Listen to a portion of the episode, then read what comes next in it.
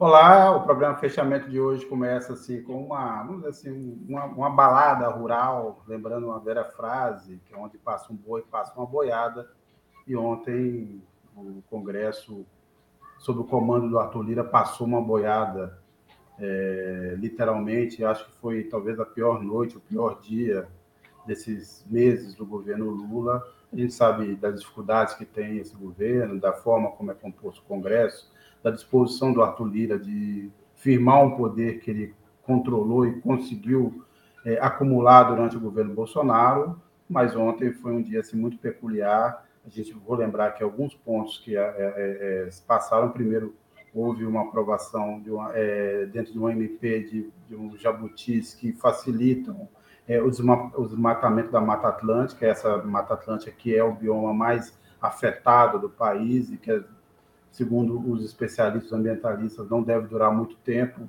Já não duraria muito tempo com as regras atuais. Imagina como seria é, se essas regras aqui que estão em, em aprovação no Congresso e no, na Câmara dos Deputados forem levadas a cabo. A gente teve também a, a análise da M P, que retira poderes do, meio, do Ministério do Meio Ambiente e do Ministério dos Povos Indígenas. Vou lembrar só alguns pontos. Por exemplo, é...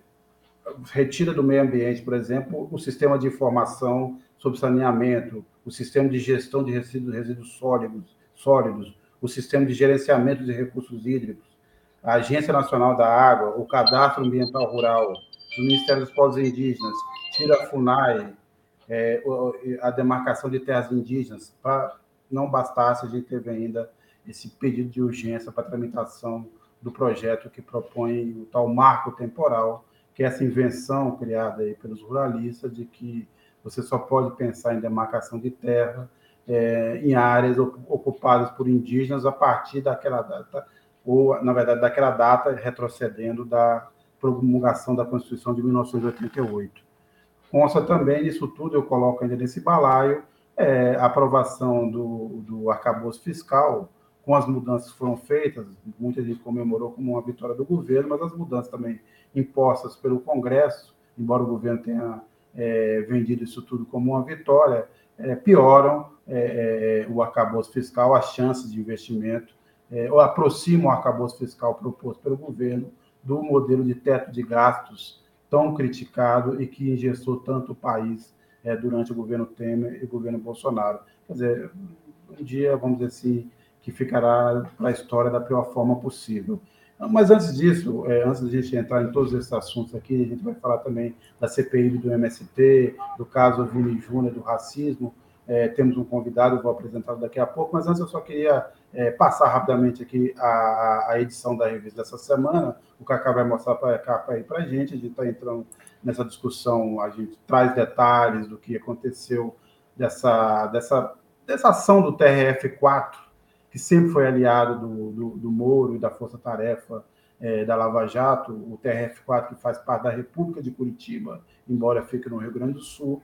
A gente traz detalhes desse jogo, que é uma tentativa, na verdade, de impedir é, que as acusações, as graves acusações do, do advogado Rodrigo Tacla Duran tenham continuidade.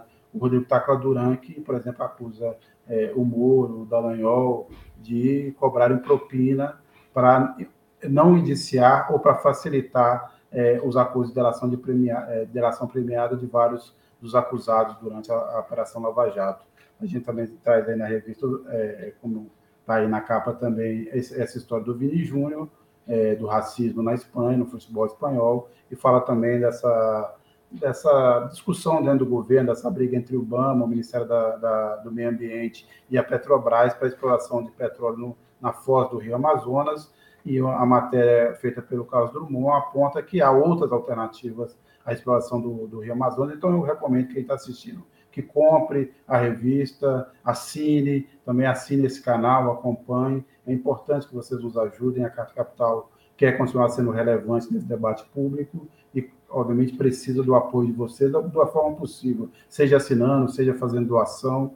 Aí o Cacá também vai mostrar aí todas as, as possibilidades que a gente tem É, para você poder contribuir é, com a Carta Capital. Bem, para entrar nos assuntos aqui gerais, eu também não vou ficar mais enrolando muito, a gente recebe hoje aqui o deputado Nilto Tatto, é, do P T de São Paulo, Nilto, que é integrante da C P I do M S T e também é coordenador da Frente Ambientalista na Câmara. Deputado, é, bem-vindo e obrigado por aceitar o nosso convite.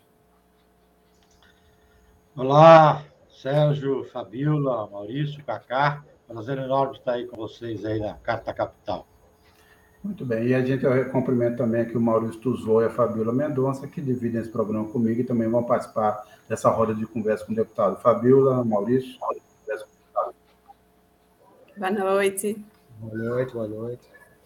Deputado, é, eu começar o seguinte, quer dizer, eu queria que o senhor fizesse uma avaliação assim, para a gente, é, o, o que, que aconteceu ontem? Quer dizer, um, é, o governo e a, e a base governista esperavam que é, a boiada passasse com, tanto, com tantos bois, é, e o que, que se passou no dia de ontem? É, já havia um alerta, e, e, e, ou vocês foram, de alguma forma, foram pegos de surpresa com os acontecimentos das votações de ontem? A parte surpresa, tá? A parte surpresa, e... mas de certa forma coisas que o próprio presidente Lira já vinha anunciando, né, que ia fazer. Então, por exemplo, já faz um bom tempo que ele é, vem ameaçando colocar em votação, por exemplo, o Marco Temporal, que é, é esse projeto que, que só garante o direito as terras indígenas, as comunidades eh, que eh, estavam no seu território eh, até o dia da promulgação da Constituição atual, da Constituição Federal, cinco de outubro de mil novecentos e oitenta e oito. Quer dizer, aquelas comunidades que foram expulsas de diversas, diversas formas, inclusive muitos casos debaixo de bala, não teriam, então, o direito. Isso por quê? Isso porque tem um processo, né, é, é, é, que está em julgamento no S T F, e o S T F deve retomar o julgamento, né, do marco temporal agora no começo de junho. E como é uma tese que os ruralistas não aceitam de forma nenhuma, aí você tem uma série de fatores, né, de disputas, né, porque na medida em que recria determinados ministérios, né, e restabelece, né, poderes que nós tínhamos antes, né, por exemplo, no Ministério do Meio Ambiente, que depois o, foi desidratado. Né, lembra que, lembra que, o, que o Bolsonaro queria acabar com o Ministério do Meio Ambiente, né, e com uma pressão muito grande não acabou, mas ele desidratou, de certa forma, do ponto de vista de, de prerrogativas, né, de poder. Tá? A mesma coisa, nós tínhamos anteriormente o Ministério do Desenvolvimento Agrário, tá? Então ele foi restabelecido agora, a criação do Ministério dos Povos Indígenas. Então todo o desenho que foi formatado, né, para o poder público, né, para a estrutura de governo, ela dialoga, evidentemente, de acordo com o plano de governo eleito nas eleições. Tá? E aí tem disputas, evidentemente, interesses, e, e prevalecer um pouco esses interesses. Evidentemente que você tem outros fatores aí, né, que levam também, né, a, a decisão. Então, teve, rolou, por exemplo, nos bastidores, no plenário, como uma retaliação o fato da decisão, que vamos comentar também aí, se vocês acharem, a decisão do Ibama é, é, não aprovar, entendeu, a perfuração, os testes, né, pra, de petróleo lá na, na parte setentrional do, do Amazonas, lá fora, próximo, lá no Amapá, né, no, no, aquilo que seria, que poderia ser, pode ser o, um novo pré-sal. Tá? Então, quer dizer, você tem uma série de fatores que conjugou ontem, no dia que o Lira sentiu que podia fazer a tratorada, né, e tocou adiante. Tá? E também ontem, né, a, a, a prorrogação do Programa de Regularização Ambiental, que é um dos instrumentos do Código Florestal, né, que não se implanta, é, e já está doze anos aí prorrogando, prorrogando, todo ano prorrogando, e toda vez que tem essa prorrogação, a bancada ruralista tenta desfigurar completamente o Código Florestal. Tá? E aí uma dessas medidas que eles colocaram quando a aprovação na Câmara foi introduzir uma emenda lá para aquilo que a gente chama de jabuti, que não tem, é, não dialoga, evidentemente, com, com, o objeto principal da medida, que era só prorrogar o prazo, né, para poder fazer, para que os proprietários façam o seu programa de regularização ambiental, aqueles que estão é, é, que não estão de acordo com a lei, né, e ali colocou, então, uma emenda que praticamente acaba com a lei da Mata Atlântica, Mata Atlântica que tem uma lei específica pelo grau de degradação que ela tem. E aí, essa aí foi aprovada, essa emenda na Câmara, foi para o Senado, o Senado derrubou esse jabuti, e aí, quando o Senado não aprova mesmo o texto que está na Câmara, volta, volta então, para a Câmara, e a Câmara restabelece o texto que a Câmara tinha votado. Então, agora só resta é, é, o presidente da República vetar esse jabuti que foi colocado. Então, ontem foi um tratoraço, podemos dizer. Ô, deputado, você está falando que foi um tratoraço, o Sérgio falou que foi um dia histórico, né? Uma derrota grande para o governo, mas uma derrota entre aspas, né? Porque teve participação, inclusive, apoio, inclusive, de parte da, da bancada governista, né? O próprio ministro Alexandre Padilha considerou positiva, né, a, a, o resultado da, é, da M P, do, do acordo que foi feito. E eu queria lhe ouvir em relação a isso, porque é, os ambientalistas, né, assim, está sendo muito criticado esse resultado, e os ambientalistas estão dizendo que a boiada continua passando, só que dessa vez é o governo quem está abrindo as porteiras. Queria que o senhor falasse um pouco, né, dessa dificuldade da, da bancada governista de fazer esse enfrentamento também no Congresso. Fabíola, vamos lá. Por que, por que a declaração do ministro falar que, do ponto de vista do conjunto da obra, é, é considerada uma vitória? Né? Então, quando se avalia o conjunto das mudanças que foram feitas, considerando a estrutura do governo do Bolsonaro, trinta e um de dezembro, e a nova estrutura proposta, então, na medida provisória, já em andamento, tá? Praticamente o Congresso Nacional aprovou noventa e cinco por cento, podemos dizer assim. cinco por cento, né, não aprovou, fez mudanças. E esses cinco por cento, eles estão muito concentrados nessa... eu diria nessa agenda socioambiental, que pega ali do Ministério do Desenvolvimento Agrário, que pega o Ministério do Meio Ambiente, Ministério dos Povos Indígenas, pega o debate da questão do, do, da gestão dos recursos hídricos. Por isso que... E por que que isso é complicado? Ele é complicado, eu, eu classifico como uma derrota, uma derrota talvez do cerne do programa de governo do presidente Lula. Lembrando, vamos, vamos, vamos falar assim... A gente não teve, pelo menos aí nos últimos quarenta anos, uma eleição onde a agenda ambiental estava no centro do debate, no pé de igualdade do enfrentamento dos outros grandes problemas que podemos, da, da desigualdade. Estou falando do desemprego, a fome, né? Então, era um ganho para a sociedade, um ganho para a humanidade, quando você coloca o debate, né, coloca na centralidade aí, é, o enfrentamento da crise climática. E aí que está o problema, que estas mudanças que foram introduzidas nessa medida provisória, ela afeta aquilo que é o Brasil se preparar para enfrentar os grandes desafios da agenda ambiental, do enfrentamento da crise climática, tá? E, ao mesmo tempo, não é só enfrentar os desafios, é uma agenda que coloca oportunidades para o Brasil, porque o mundo todo precisa tra- trabalhar na perspectiva de gerar emprego, né, justo. Quando a gente fala emprego justo, é emprego de menos emissões de gás de efeito estufa, mas, ao mesmo tempo, mantenha os direitos conquistados dos trabalhadores, historicamente, no âmbito internacional. Tá? Então, nós, o Brasil, por exemplo, precisa se reindustrializar. Perdeu muita indústria aí nos últimos vinte anos. Agora, não é a mesma indústria. E talvez o Brasil seja um dos países que tem as melhores condições do mundo todo de ter uma nova indústria, agregar valor em todos os produtos da agropecuária, do aproveitamento da biodiversidade, percebe? Então, nós temos um potencial muito grande, e aí estas mudanças é um tiro no pé na perspectiva que o Brasil precisa caminhar para o Brasil fazer a sua lição de casa de enfrentar tanto a desigualdade como também enfrentar a crise climática. Deputado, o senhor está aí na C P I dos atos golpistas, né? O senhor tem muita experiência na Câmara. É, qual o diagnóstico que o senhor faz da, da relação hoje é, do governo com, no Congresso? Né? O senhor acabou de citar que esse ataque, né, que foi feito, né, nesse dia triste, como bem, bem falou o Sérgio, ele, ele ataca de frente o programa do governo, né? E a gente viu, é, foram, deixa eu ver aqui, trezentos e setenta e dois votos, né, que apoiou o arcabouço, e trezentos e vinte e quatro que é, aprovou a urgência no marco temporal. Essa é a bancada do governo ou é a bancada do Arthur Lira? Para nós, pareceu claro que é a bancada do Arthur Lira. Como lidar com isso? O governo vai, do presidente Lula vai ser refém até o final? Como lidar com esse problema concreto que se explicitou nesses últimos dias da, da, do controle que o Arthur Lira tem sobre a agenda política do país hoje? Então, Maurício, vamos lá. Primeiro, primeiro fala assim, é, a, o Centrão é maioria no Congresso Nacional.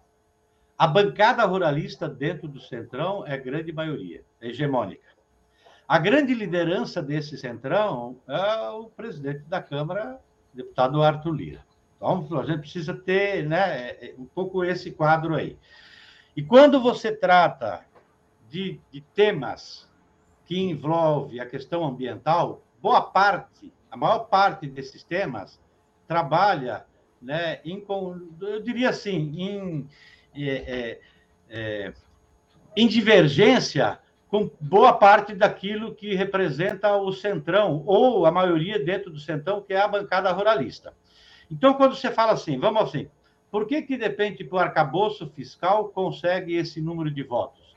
Ou, né, então, aí você fala assim, ou mesmo, e pode, pode contar aí, para aprovação da medida provisória, se ela ficar nesses termos que foram aprovada, com ataque a essa agenda ambiental, tá? Provavelmente vai ter esse mesmo número de votos que teve do arcabouço fiscal. Por quê? Porque para dar viabilidade de aprovação, né, na medida provisória da estrutura, aí esta bancada ruralista fala assim, ó, nós queremos que os nossos interesses sejam colocados aqui nessa estrutura. As mudanças que tem lá estão relacionadas diretamente a interesses da bancada ruralista. Então, percebe que é esse o jogo, é esse... É esse o desafio que está colocado para a gente, porque nós temos esse desenho desse Congresso. Então, toda vez que nós formos debater e aprovar projetos de leis que têm confronto da agenda ambiental, que é oportunidade para o Brasil, que é importante, inclusive, para o agronegócio, para que o Brasil não perca, inclusive, mercado, né? Todo esse debate nós precisamos fazer, mas... Mas a grande maioria da bancada ruralista ali não tem essa consciência. Eles têm, na verdade, a cabeça deles é o, é o imediatismo, é o lucro imediato, tá? Não estão preocupados com aquilo que a própria ciência já está mostrando, que já vem diminuindo a produtividade por causa das mudanças do regime de chuva que tem no sul e no sudeste, tá? Fora outros fatores, né, de, de desastres ambientais, secas mais prolongadas. Então, isso, do ponto de vista da política, do funcionamento do Congresso, da aprovação de projetos de interesse do governo, quando você tem uma coisa mais geral de interesse do governo, essa base vai funcionar tranquilamente quando não afeta diretamente o interesse da bancada ruralista. Por isso, a necessidade de ampliar para fora do Congresso Nacional esse debate e envolver cada vez mais a sociedade para acompanhar mais de perto, para a gente, de certa forma, influenciar para dentro do Congresso Nacional as oportunidades que a agenda ambiental coloca para o Brasil. É só a gente ver como é que o Brasil está agora, né, nas relações internacionais. Eu mesmo, como coordenador da Frente Ambientalista, só para dizer para vocês, a semana passada foram cinco agendas com parlamentares de diversos países é, é, da Europa e também da própria delegação da, da Comunidade Europeia. Isso o quê?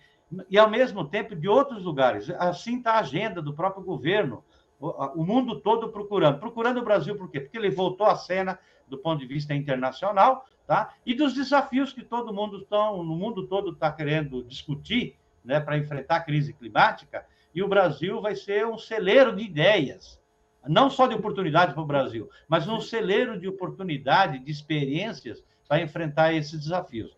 E é isso que nós temos que... Aliás, deputado, essa, a, a, a, o fato de ter um, um, uma energia é, que é mais limpa do que outros países e ter a Amazônia, esse é o grande trunfo, é o grande ativo que o Brasil tem para se colocar no mundo. Parece que ninguém, muita gente não atende. Deputado, a gente tem recebido aqui vários comentários, vou ler alguns. Quer o Leão, só sei de uma coisa, derrotas nossas. A Jane Camargo, e o Brasil perdeu feio com o desmantelamento do, meio, do Ministério do Meio Ambiente. E ela, e ela pergunta, de, demérito de quem? A Vera, Lúcia, a Vera Lúcia Martins. Em dois mil e vinte, dois mil e vinte e seis, estaremos nos braços da direita, já que o governo vai entregar bem menos do que prometeu na campanha. E depois aqui tem algumas outras perguntas, eu volto nesse assunto. Depois eu quero fazer uma, uma pergunta aqui, mas antes da gente fazer essa pergunta, eu só queria que a gente assistisse rapidamente um vídeo que, para mim, é muito marcante do dia de ontem. Foi quando o Marco Temporal aprovado, foi aprovada a urgência do Marco Temporal. A gente teve essa reação aí dos deputados ligados à bancada ruralista. O Cacá vai mostrar para a gente. Está encerrada a votação.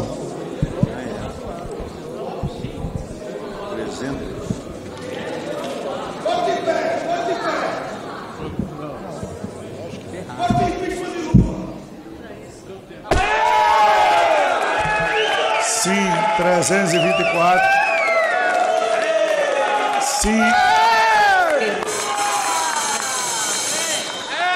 Sim, trezentos e vinte e quatro, não, cento e trinta e um. Uma abstenção, está aprovado o regime de urgência. Bem, é... Bem, a gente assistiu o vídeo aí. Deputado, eu vou, eu vou colocar aqui três pontos é... que eu queria que o senhor é, tentasse responder aí de uma forma mais sucinta possível é, sobre o, a, a, em relação aos resultados de ontem. Eu queria, por exemplo, Marco Temporal, o que o senhor acha que vai acontecer? Lembrando que é, o Supremo, no dia sete de junho, retoma o julgamento sobre o Marco Temporal e o Congresso tá, e a Câmara, a bancada ruralista, está tentando é, aprovar um projeto que, é, de, de alguma forma, é, neutraliza a decisão do Supremo. O governo hoje disse que não vai recorrer, não vai judicializar. Eu quero saber se você acha que isso já é fava contada, já está perdido. E terceiro, É, Mata Atlântica, o liberou geral da Mata Atlântica. O que, que pode acontecer? Então, é, Marco, Esplanada, Mata Atlântica. Marco Temporal. É, é, é bem provável que, de repente, a Câmara aprove. Tá? Mas lembrando que depois tem que passar pelo Senado e que o governo pode vetar e ele, é, se ser judicializado, o S T F não vai não vai aceitar, porque afronta, de fato, um direito originário que está colocado na própria Constituição. Tá? Então, eu falo assim, não tem, não tem futuro essa tese do marco temporal se a gente pensar, né, é, é, longo, até, chegar, até chegar no Supremo, com certeza vai lá. Mas o governo vai, sabe da, do quanto que isso é ruim para a imagem.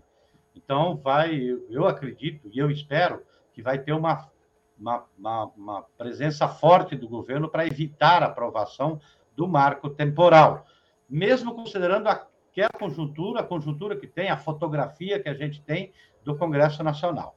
E aí, evidentemente, o que é que a gente conta? A gente conta, evidentemente, com a pressão de fora. Então, esse é um tema sensível e que mobiliza a sociedade brasileira, que mobiliza não só os movimentos, as O N Gs, as entidades, eu estou falando perso- academia, artistas e assim por diante. Tá? Então, tem uma chance muito grande de a gente segurar, inclusive, que não seja aprovado eh, na Câmara, mesmo considerando esse, esse quadro aí. A estrutura do governo, esse desmonte, tá? Evidentemente, nós vamos fazer um esforço muito grande até ir para o plenário, que está previsto para ir na terça-feira. Tá? Então, você tem ainda na terça-feira e depois, provavelmente, na quarta-feira, já no, no, no Senado. Tá? Se a gente, por exemplo, coloca uma emenda, a ameaça deles, por exemplo, de colocar uma emenda também que praticamente acaba com o licenciamento ambiental, né? Fazendo com que o licenciamento ambiental, por exemplo, de uma, de um, uma, na área da energia, é o Ministério da Minas e Energia que define e assim por diante. Tá? Então, é este jogo que é o complicado lá dentro, e aí, como são vários temas, vários assuntos, fica difícil de você trabalhar isso do ponto de vista da pressão de fora para dentro, porque não é uma pauta, não é um único tema, né? Então, é um conjunto, é uma, eu diria assim, como é uma artilharia, para você fazer esse enfrentamento e mobilizar para ter uma pressão, que é importante, é necessário fazer essa pressão, para a gente fazer. Mas, então, digo para você assim, é bem provável que a prova do jeito que está ali, né, do Senado a mesma coisa, e aí o governo, evidentemente, fica muito, é, é, muito difícil para poder vetar isso, aquilo, entendeu, de, de, dessa estrutura do governo. Tá? É, dificilmente dificilmente... Eu estou falando aí uma avaliação minha. Eu gostaria que, de repente, o governo, depois, do, no limite, judicializasse, tá? Mas dificilmente o governo vai fazer, na medida em que, entendeu? Você está falando da estrutura, tá? Onde mais de noventa e cinco por cento foi aprovado de acordo com o que o governo é, pediu.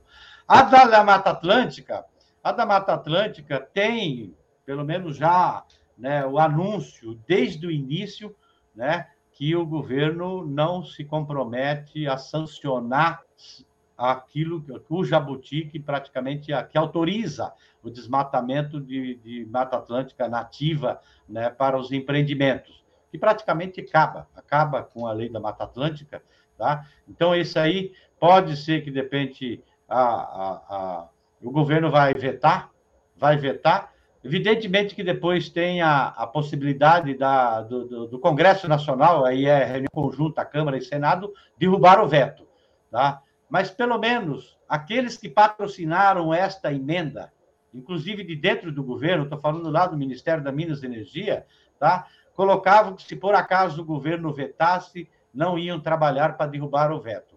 Então, acredito que o governo vai vetar, já se comprometeu, já tem declarações públicas, né? O ministro Padilha hoje, inclusive, até falou novamente, tá? Que o governo vai vetar, é, e aí eu acho que depois não vai ter recurso, né, para derrubar o veto. Fabíola, rapidinho, só, porque tem uma pergunta aqui do Alexandre Maruca, deputado, não precisa falar dos noventa e cinco por cento, mas se puder citar alguns pontos, ele pergunta, gostaria de saber do deputado quais foram as aprovações que corresponderam aos noventa e cinco por cento de agenda positiva para o governo ontem. O senhor fala especificamente do, da M P da Esplanada, da reorganização da Esplanada, não é isso? Sim, lembrando que, que nós saímos, né, foram criados... É, doze novos ministérios. Então, você imagina, em todos os ministérios foram refeitos, né, a, a, a definição, né, de, de prerrogativa, de responsabilidade, né, desse conjunto todo de ministérios.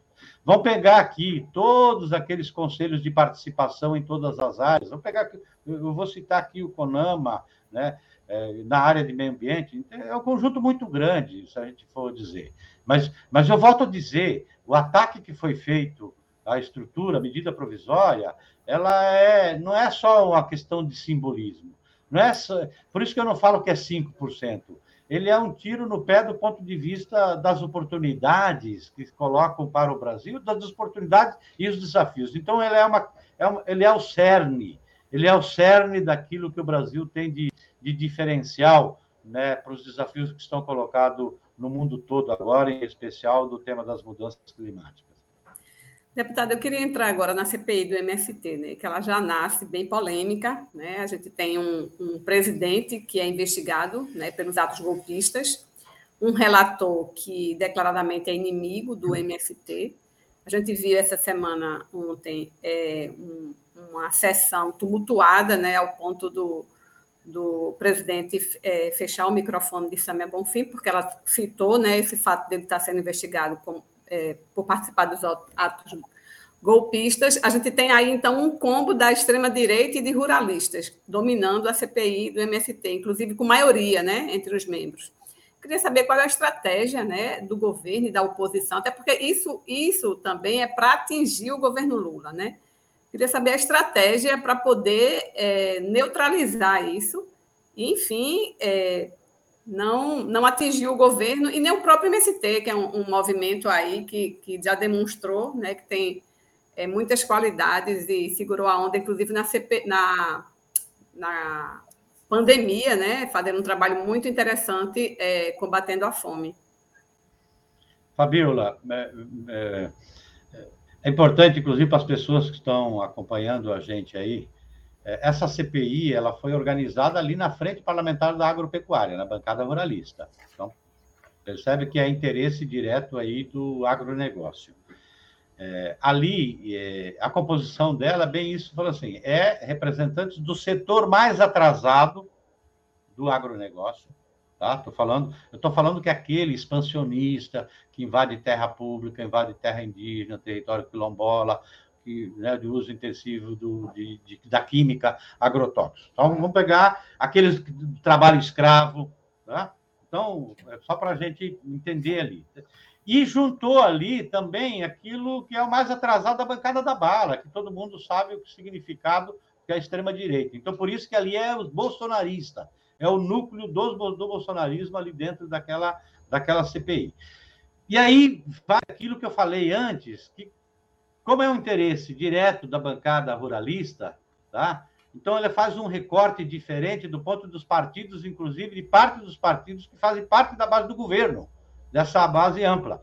Então lá dentro dos partidos, né, nessa C P I, como é para atacar, tá, criminalizar o movimento, criminalizar a luta pela reforma agrária, que é o M S T, é o principal movimento da luta pela reforma agrária, tá? Então, mas ali está querendo combater o quê? A reforma agrária, que é combater as políticas de apoio à agricultura familiar, tá? Que é combater o governo, que é pegar o presidente, pegar o presidente Lula naquilo que o Lula quer fazer, que é retomar a reforma agrária, demarcação de terra indígena, território quilombola. Então, é nesse sentido que ele ataca o governo e que, tentando criminalizar os movimentos da luta da reforma agrária, em especial o M S T, que, tá, que não vai só trabalhar em cima do, do M S T. Aí é evidente que o governo tem que fazer esse diálogo, tá? E é isso que nós estamos trabalhando, para chamar a responsabilidade dos partidos políticos que indicaram essas pessoas que representam, né, o agronegócio mais atrasado, tá? De que a, a C P I precisa debater a reforma agrária, que é necessária no país, né? que é necessária no país. Debater o modelo da agricultura. Então, é nesse sentido que nós vamos trabalhar. Vamos trabalhar. Agora, evidentemente que, se a gente pegar no caso da C P M I, que ela vai fundo para buscar quem é que bancou, quem é que financiou, né, os atos terroristas lá do dia oito, tá?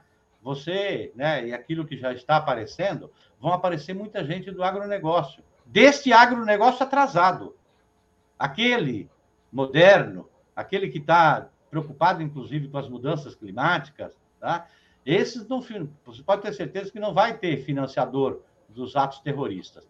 Então, nós temos, sim, que aproveitar também a própria C P M I, tá? Para mostrar para a sociedade brasileira quem são esses que estão lá na C P I do M S T, que querem atacar, né, o movimento, atacar a reforma agrária e atacar o, o presidente Lula.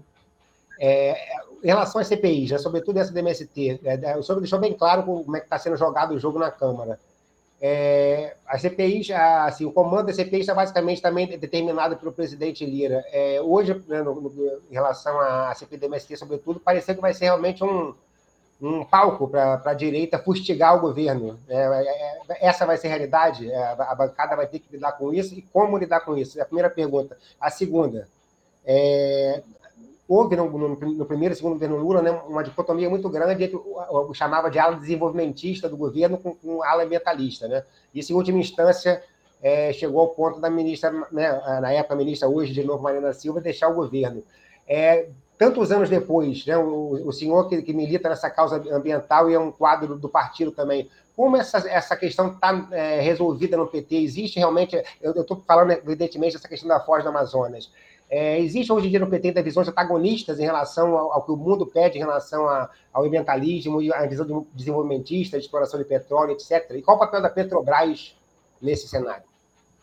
Ah, vamos lá. A C P I, evidentemente, a composição dela, né, nós não temos possibilidade de aprovar nada de requerimento. A gente ontem, evidentemente, na, no diálogo, conseguiu é, transformar, por exemplo, as convocações do ministro Paulo Teixeira e o ministro Fávaro É, em convite, tá? Então, só falando assim, mas, de qualquer forma, qualquer coisa que a gente tenta aprovar lá não vai conseguir aprovar. Nós vamos fazer um embate, evidentemente, tá? É, é, sabendo, né? E aí fica muito claro, tá? Que, como aquilo que nós falamos, o presidente Lira é o principal líder do Centrão, tá? E ali ele tem um espaço, ele não queria, por exemplo, a C P M I, tá? Todo mundo sabe a relação dele que tem com o agronegócio, né? Então, eu queria deixar isso quieto, tá? E, de certa forma, é uma parte, podemos dizer assim, que é uma retaliação criar a C P M I do, a C P I do M S T. Então, nós vamos ter que conviver, confrontar, enfrentar o debate, né, e ver como é que a gente transforma o debate em uma agenda positiva, evidentemente com toda dificuldade pela composição. Se você pegar ali, entendeu? Boa parte deles ali tem uma série de problemas na justiça, né? Mas, mas deputado, o senhor teme, o senhor teme, por exemplo, já, já, já é, tiveram outras é, C P I do M S T, sempre, sempre, sempre com uma ameaça que nos transforma, não dão em nada no fim da conta. O senhor acha que essa pode ser diferente e pode trazer algum tipo de dano que as, que as anteriores não trouxeram?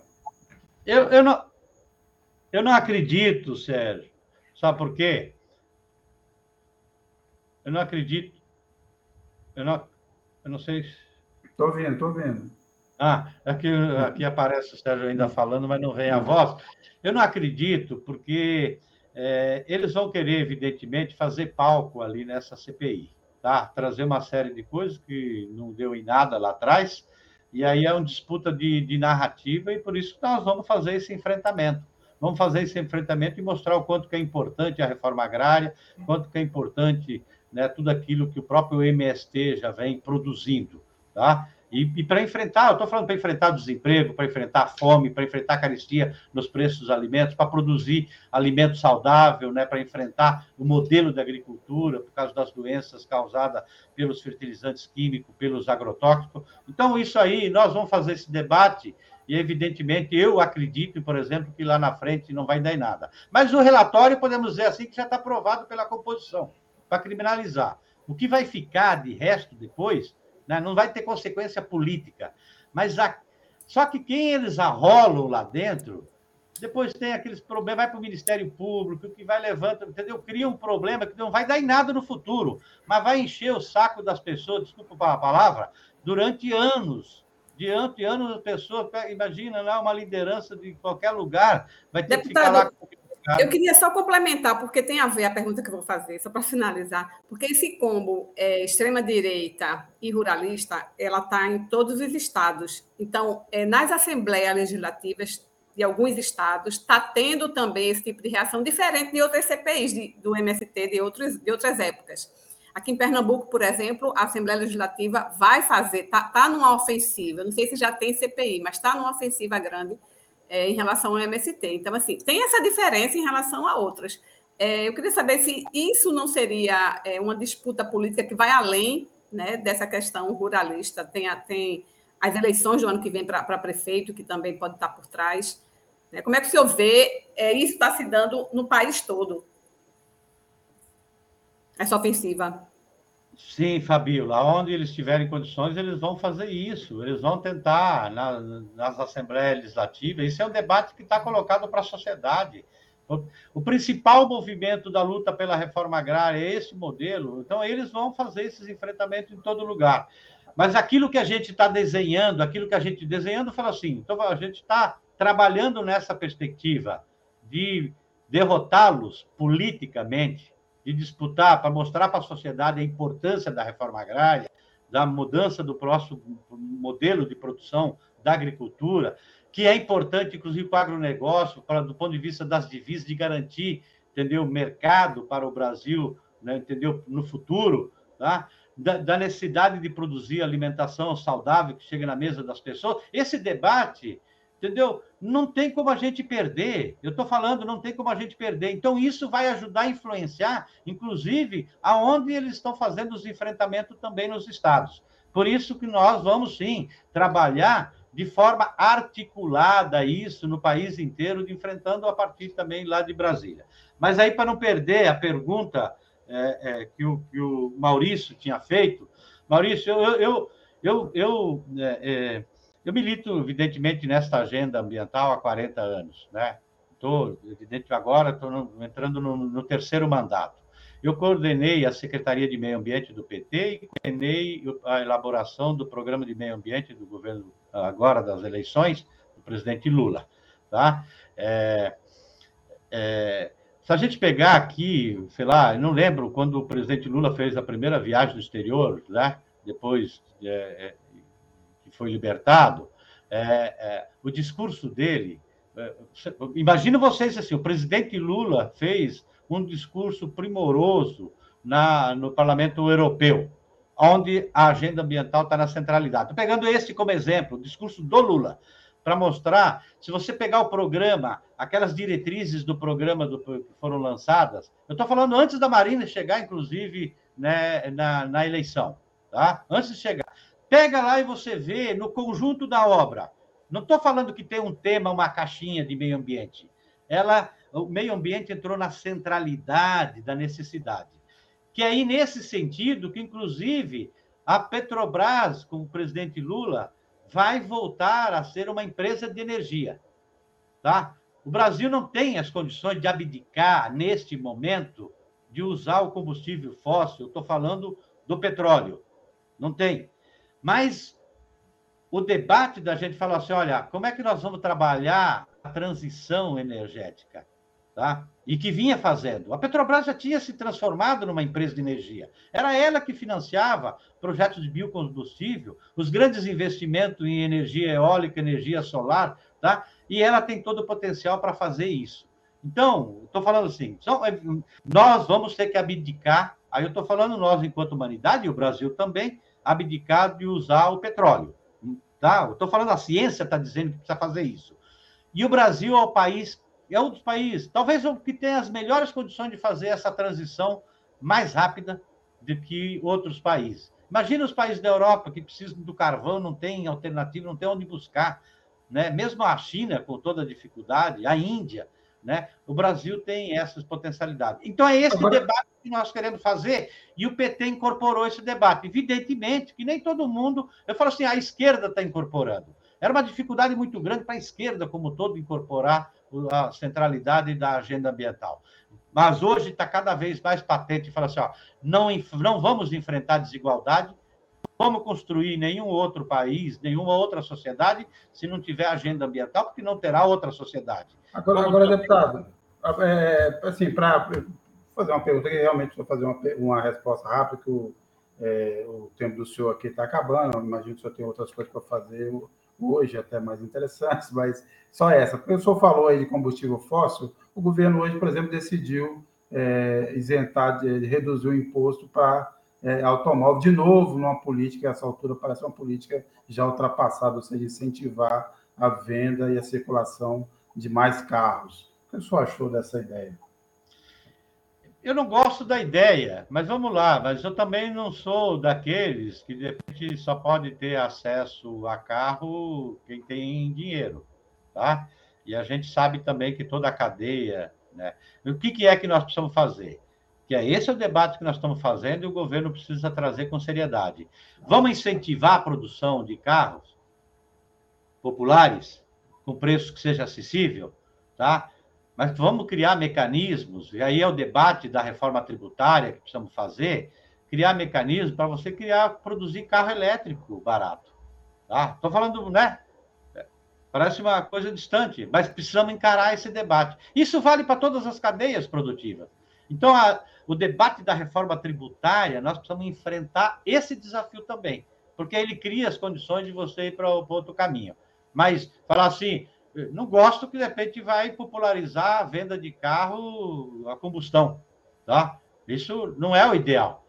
Mas, por outro lado, né? Fala assim, nós não vamos é, fazer com que a classe média baixa possa acessar, comprar carro, tá? Então, esse debate nós precisamos encarar, encarar para poder fazer o enfrentamento e aí melhorar a política do ponto de vista da perspectiva ambiental, daquilo que é de inclusivo, né, para as pessoas, para as pessoas poderem ter acesso a bens e serviços, né, que facilitam a vida da gente, né, que dá melhor qualidade de vida. Então, mas sempre nessa perspectiva, perspectiva ambiental, e eu quero dizer aqui para vocês, quando eu falei no início da conversa nossa do emprego justo, emprego justo quer dizer o seguinte, é que tem a preocupação ambiental, mas não abdica dos direitos.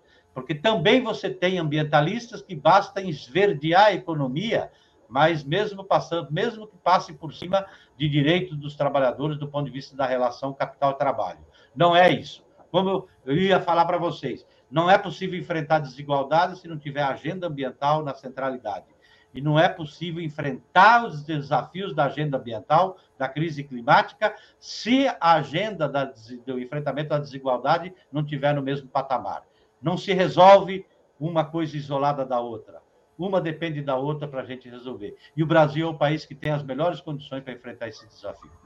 Bem, é, deputado, eu agradeço bastante a participação. Aqui o deputado Nilto Tatto, que é coordenador da Frente é, é, Ambientalista do, da Câmara, também integrante da C P I do M S T. Deputado, muito obrigado mais uma vez pela participação, pelos esclarecimentos, e, obviamente, nessa altura, o que a gente pode desejar é boa sorte é, nessa jornada.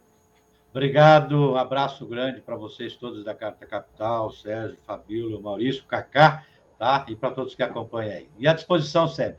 Tamo junto. Um abraço, até mais. É, eu vou ler aqui, a Valéria, a Valéria Bordim tá, é, fez aqui vários comentários, ela hoje está muito agitada, eu entendo, Valéria, a situação, vou ler só alguns comentários dela. Ela diz o seguinte: para mim ontem foi desesperador o que aconteceu no Congresso. Acho que está na hora de juntarmos forças para defender o programa do governo Lula. Pelo que a gente vê, o Lira está se achando o próprio imperador, ele quer o governo refém do Centrão totalmente. E ela, diz, e ela conclui: meu medo é que tudo que de mais atrasado e destrutivo desses últimos quatro anos seja continuado agora no governo Lula, porque essa banca, bancada do terror vai nos enfiar goela abaixo o programa do inominável.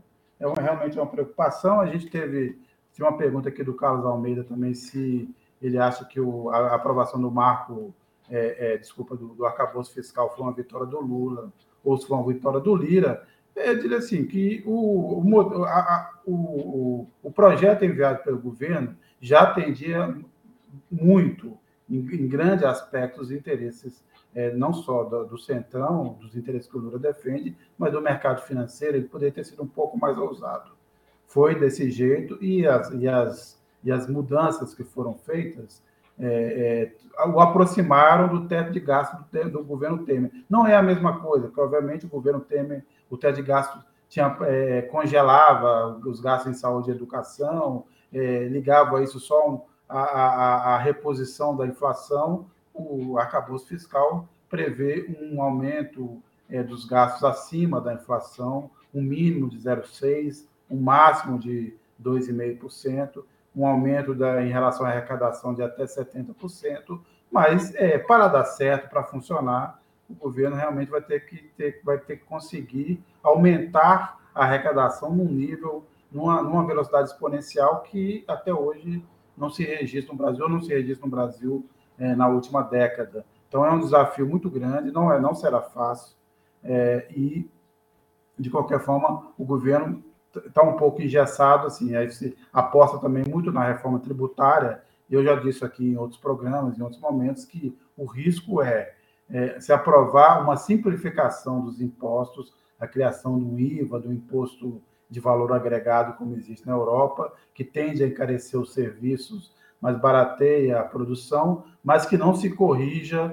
é, é, é, os problemas da regressividade do sistema, ou seja, o sistema continuar beneficiando quem ganha mais e punindo quem ganha menos. Eu tenho, porque a reforma fatiada corre esse grande risco, sem contar também que a própria mudança é, do, do I C M S, o fim do I C M S para a criação do I V A, já será uma longa discussão, nunca se chega a um acordo, porque os vinte e sete estados têm seus interesses e cada um deles está preocupado, e tudo isso tem que ser unânime. Então, também não será uma tramitação, nem uma aprovação fácil, é, Carlos Almeida. Então, acho que é, é, estamos, de novo, numa situação em que, dependendo dos, da conjunção a, astrológica, ou seja, vai, o mundo vai ter que melhorar, os investimentos vão ter que voltar no Brasil, e você tem um pouco tempo para que isso aconteça. Vamos ver se isso vai dar certo. Eu queria levantar um outro tema aqui. É, é, a gente acaba de mostrar algumas cenas aí dessa história do Vini Júnior.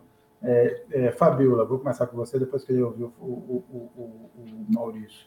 Acabou tendo, a, a postura do Vini Júnior acabou levando a própria Liga é, Espanhola, É, é, a, e o próprio Real Madrid, que estava mais reticente, a tomar uma posição mais clara. Mas não foi só o Vini Júnior, o governo brasileiro dessa vez também interferiu. Eu queria saber o que, que Fabíola e Maurício, vocês acharam dessa postura do governo brasileiro? Agiu corretamente? Era realmente um caso para se trazer para a esfera é, da diplomacia?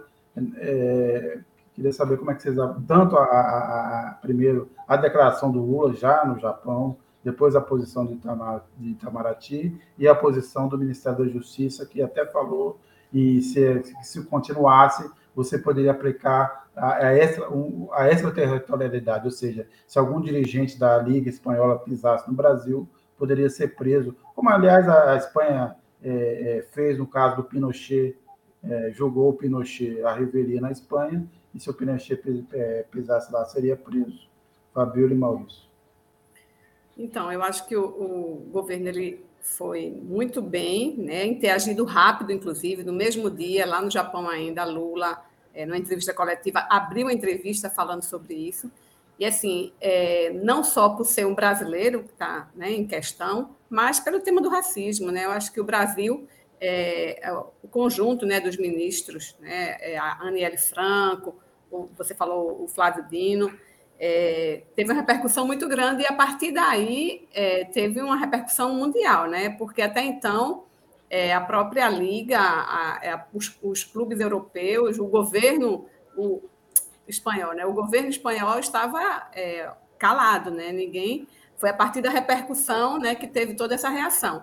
E, mais do que o governo, é, é de a gente destacar a coragem do Vini Júnior, né? Eu acho que... Eu não entendo muito de futebol, vocês sabem, né? Mas esse assunto eu, eu acompanhei um pouco, porque envolve a questão do racismo, e ele é apontado como o melhor do mundo, ou um dos melhores do mundo hoje. Então, é um, um menino, né? um, um jovem, que vai ficar na história do futebol, não só dentro de campo, mas fora de campo também, por ter tido a coragem de enfrentar toda uma estrutura, né, racista, é, de supremacia que tem no mundo todo, mas, sobretudo, ali na Europa, na, na Espanha. Então, assim, eu acho que o governo agiu muito bem, inclusive foi a partir da ação do governo que o Ministério Público da Espanha é, vai investigar esse caso. Então, eu acho que foi um ponto, foi um ponto positivo para o governo.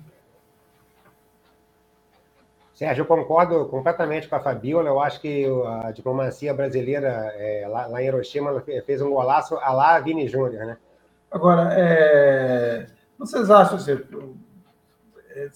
Voltando aqui ao tema da, da aprovação, eu, bem, falando rapidamente do Javier Tebas, ele é o mais impressionante também, que obviamente ele foi ligado, não só, ele é não só ligado ao Vox, como ele participou de uma espécie de milícia franquista que torturava durante a ditadura, e já outro, em outros momentos se disse se orgulhar daquele momento, dizer que as pessoas não entendem o que tinha acontecido. O Javier Tebas, ele nasceu na Costa Rica, é. E ele defende os valores da Espanha. Uma espécie de careca do A B C, né? É, dos neonazistas da Bolívia, que existem, né? É, obviamente, se, se o nazismo existisse, o Tebas e, e triunfasse no mundo, o Tebas, em algum momento, não no início, mas em algum momento, obviamente, seria levado à câmara de gás, porque ele não corresponde assim ao padrão que o nazismo exige, né? não é, não, ele não, é, não tem o olho, não é branco, não tem olho azul ou verde, e não é louro. Então, é, são essas coisas que acontecem aí no movimento do racismo, que obviamente a gente sabe que tem acontecido no Brasil, jogadores, e, e aqui no, no entorno, jogadores do Santos ontem reclamaram também terem sido xingados de macaco num jogo na Libertadores. É uma, é uma praga que é, precisa ser combatida no mundo inteiro, mas a gente não pode esquecer que nós aqui também somos campeões do racismo. Eu queria voltar ao tema da, da votação de ontem, porque o, a gente acabou não falando com o deputado, mas aqui na prévia, antes do programa começar, eu tinha perguntado ao deputado se ele achava que, isso, que essa, essa ação do Arthur Lira ia ficar restrita só a esses temas de interesse da bancada ruralista, ou se o Arthur Lira está sinalizando é, que ele pretende continuar com o mesmo poder que tinha no governo é, é, Bolsonaro, aliás, várias perguntas aqui também, vários comentários têm a ver com isso. Fabíola é, e Maurício, começando pela Fabíola, você acha que é bom o governo colocar as barbas de molho, que outras derrotas virão? Vou lembrar que antes da, do dia de ontem, do fatídico dia de ontem, da boiada, a gente teve, por exemplo, o Congresso e a Câmara derrubando, a Câmara, na verdade, não o Senado, é, derrubando os vetos que o presidente Lula tinha feito no marco do saneamento. Mudava algumas regras, Eles, eles vetaram, agora está no Senado para ver se o Senado reverte. Também já sinalizou que o, o propósito do, do, do, é, do, Fernando, do ministro Fernando Haddad de rever a composição do C A R F. O C A R F é aquele conselho que analisa as multas aplicadas para sonegadores e que favorece, em geral, os sonegadores, também não deve ser mudado. É, então, assim, tem uma agenda do governo Lula que claramente está sendo barrada no Congresso. Vocês acham que o risco de o governo Lula realmente ficar, conseguir só a migalha, ou seja, eu estou chamando de migalha porque é dentro de todos os seus projetos, ficar apenas com dois pontos, que é a possibilidade de reajustar o salário mínimo e de reajustar o Bolsa Família à margem do, do arcabouço fiscal, é, o risco de ser derrotado é, em toda a sua outra agenda, que é uma agenda de retomada do Brasil, de reconstrução do Brasil, Fabíola e Maurício. É bom a gente é, tratar desse tema, eu vou retomar a campanha ainda eleitoral, né? Que eu lembro que na campanha é, Lula dizia, não basta eleger o presidente da República, é preciso fazer um congresso, né, majoritariamente progressista para que me ajude a governar. E ele dizia isso prevendo o que aconteceu, né? Ele, de fato, se elegeu, mas o Congresso não foi um congresso progressista. Então, ele já imaginava que ia encontrar muita dificuldade e está encontrando. É, Arthur Lira, é, ele, o modus operandi dele é a chantagem. Né? Isso foi, ele governou no governo Bolsonaro, quem mandava era ele, e ele quer continuar fazendo isso. Né? Então, é, o governo Lula tem uma base muito frágil. Né? Ele, é, Arthur Lira, está na chantagem, né? Diferente dos outros governos de Lula, que ele tinha uma base, que ele conseguia negociar, ele está enfrentando agora um, um, um Congresso totalmente diferente. Então, não, não sei exatamente porque Lula não não está dentro, tentando... Porque Lula é um político muito hábil, muito experiente, ele poderia, enfim, está tentando é, destravar, né, e conseguir é, atuar nesse Congresso mesmo com essa base frágil. E Lira manda recado todo dia, né? Ele diz que o protagonismo hoje é do Congresso Nacional, que hoje o Congresso Nacional está é, mais é, qualificado, né? Não sei qual é o, o conceito qualificado dele. Ele diz que é um Congresso liberal e conservador e o governo tem que aceitar isso. Então, o Arthur Lira, ele é um Eduardo Cunha mais sofisticado, entre aspas, né, digamos assim, porque ele é mais hábil, ele é mais inteligente, ele é mais articulado. Eu não sei se isso está é, encurralando o governo, emparedando o governo, que o governo não consegue avançar dentro do Congresso. Agora, eu acho que Lula tem, sim, capacidade de mudar esse quadro, porque é um político muito experiente, muito hábil, e precisa ir para dentro do Congresso neutralizar, né, essa fragilidade que ele tem.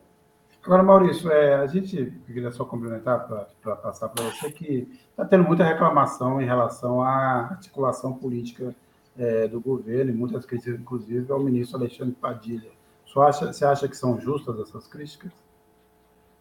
Sérgio, é, o, o ministro Alexandre Padilha, né, eu conheço há bastante tempo, desde o movimento estudantil, ele sempre foi um articulador político muito hábil. Né? Eu acho que ele tem todas as condições de, de fazer o trabalho que precisa ser feito na articulação do governo. O problema é que a realidade hoje é muito diferente, né? Muito diferente é, é, tanto do primeiro governo do Lula, quanto do segundo, quanto do, do primeiro governo Dilma. É, e a gente vê hoje o, o Congresso, né, por, por conta dessa meia-sola, né, que foi feita para tentar consertar essa questão do orçamento secreto, né? É, houve um acordo, né, que, que passou lá pela, pela aquela P E C antes do, do, do, do, do Lula assumir para poder garantir o pagamento do Bolsa Família, né, P E C da transição. É, o fato é que o, o, o presidente da, da Câmara, Arthur Lira, hoje ele tem um domínio muito grande, né, por conta do controle que os deputados têm é, é, sobre a distribuição de, de verbas de via emendas. É, ele deixa claro a todo momento que aquele esquema antigo que os ministérios controlavam bancadas e a partir dos ministérios se irrigavam recursos não existe mais, isso é um fato.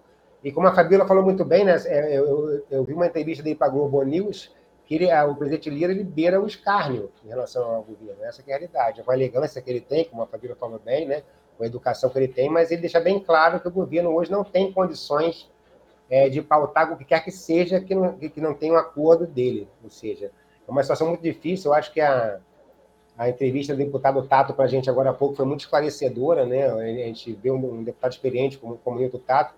É, nas palavras dele, que a situação está difícil no Congresso. É um jogo que está sendo jogado.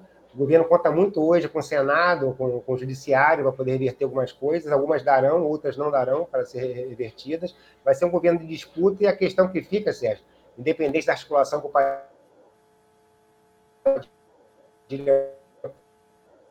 possa ter o Congresso, o problema tem que situações de certeza que o presidente Lula, embora ele não seja necessariamente um ambientalista, né, de, de, de carteirinha, ele tem hoje uma, uma, uma posição que é discordante dessa, de desmontar dessa forma que foi desmontado o Ministério do Meio Ambiente, assim como os povos indígenas e também o, o M D A. Ou seja, vai ser uma disputa que, que, que, que vai ser acentuada aqui para frente. A gente viu agora uma das últimas notícias, vou te passar já a bola, assim, uma das últimas notícias que entrou no nosso site agora foi que o presidente Lula falou que começou o jogo. Agora começou o jogo. Eu espero que sim. Eu espero que aquele velho Lula que a gente conhece entre em campo para poder tentar articular melhor, auxiliando Padilha e outros, né, os ministros também, nessa, nesse jogo, aí, nessa batalha com Arthur Lira. É isso que está acontecendo no momento no país. É, um, um, um dos, eu acho que um dos, é, das tarefas que o governo vai ter que conseguir fazer nos próximos dias é, inclusive, convencer a comunidade internacional, que estava tão é, é, entusiasmada com os compromissos ambientais assumidos no Brasil, de que isso não tem nada a ver com o governo em si, mas com o Congresso, e que isso talvez possa ser, de alguma forma, revertido. Vai ter que conseguir manter essa confiança, porque, de, de, de forma geral, as críticas até agora das O N Gs, dos movimentos ambientalistas, têm sido muito duras. É, e o governo também agora precisa também pensar, é, realmente começar o jogo, porque, é, obviamente, se aproveita, tem que se aproveitar das situações, as viagens internacionais do Lula, as, as, as investigações contra o Bolsonaro, é, a C P M I do oito de janeiro, É, mas é, esse jogo, que é um pouco do jogo, o próprio caso do Vini Júnior, esse jogo que é um pouco para a plateia, para animar um pouco a base, ele tem um tempo de validade, porque daqui a pouco, ou não, já é o momento de entregar, mas cada vez mais será, é, será mais premente entregar o que se prometeu, que é uma vida melhor, crescimento, geração de emprego na maioria dos brasileiros. Esse é o grande desafio, e o Arthur Lira claramente joga contra esse interesse, É, ou joga, pelo menos, contra a agenda de inclusão social que o governo é, pretende fazer, e esse é o grande desafio que teremos pela frente. É, Maurício, Fabíola, é, agradeço a participação. Queria lembrar quem nos acompanha até agora, obviamente, mais uma vez, muito obrigado por estar com a gente aqui, confiar nas nossas opiniões, nas nossas análises. Lembrando, por favor, assinem a revista, é, contribuam, assinem o canal, distribuem, distribuam os conteúdos. Quanto mais a gente puder, alcance a gente tiver, mais relevante a gente vai ser no debate, e mais a gente vai contribuir para a diversificação aí da opinião pública e dos meios de comunicação no Brasil. Então, até a próxima, Fabíola e Maurício. Bom final de semana. Eu entendo que foi uma semana muito difícil, mas o que a gente pode fazer? Eu vou fazer o que eu sempre faço, que é, assim que puder, não hoje, mas amanhã no final do dia, tomar uma, né, para ver se alivia. Mas cada um faz o que quiser. Eu só farei isso. Maurício, Fabíola, pessoal, até já.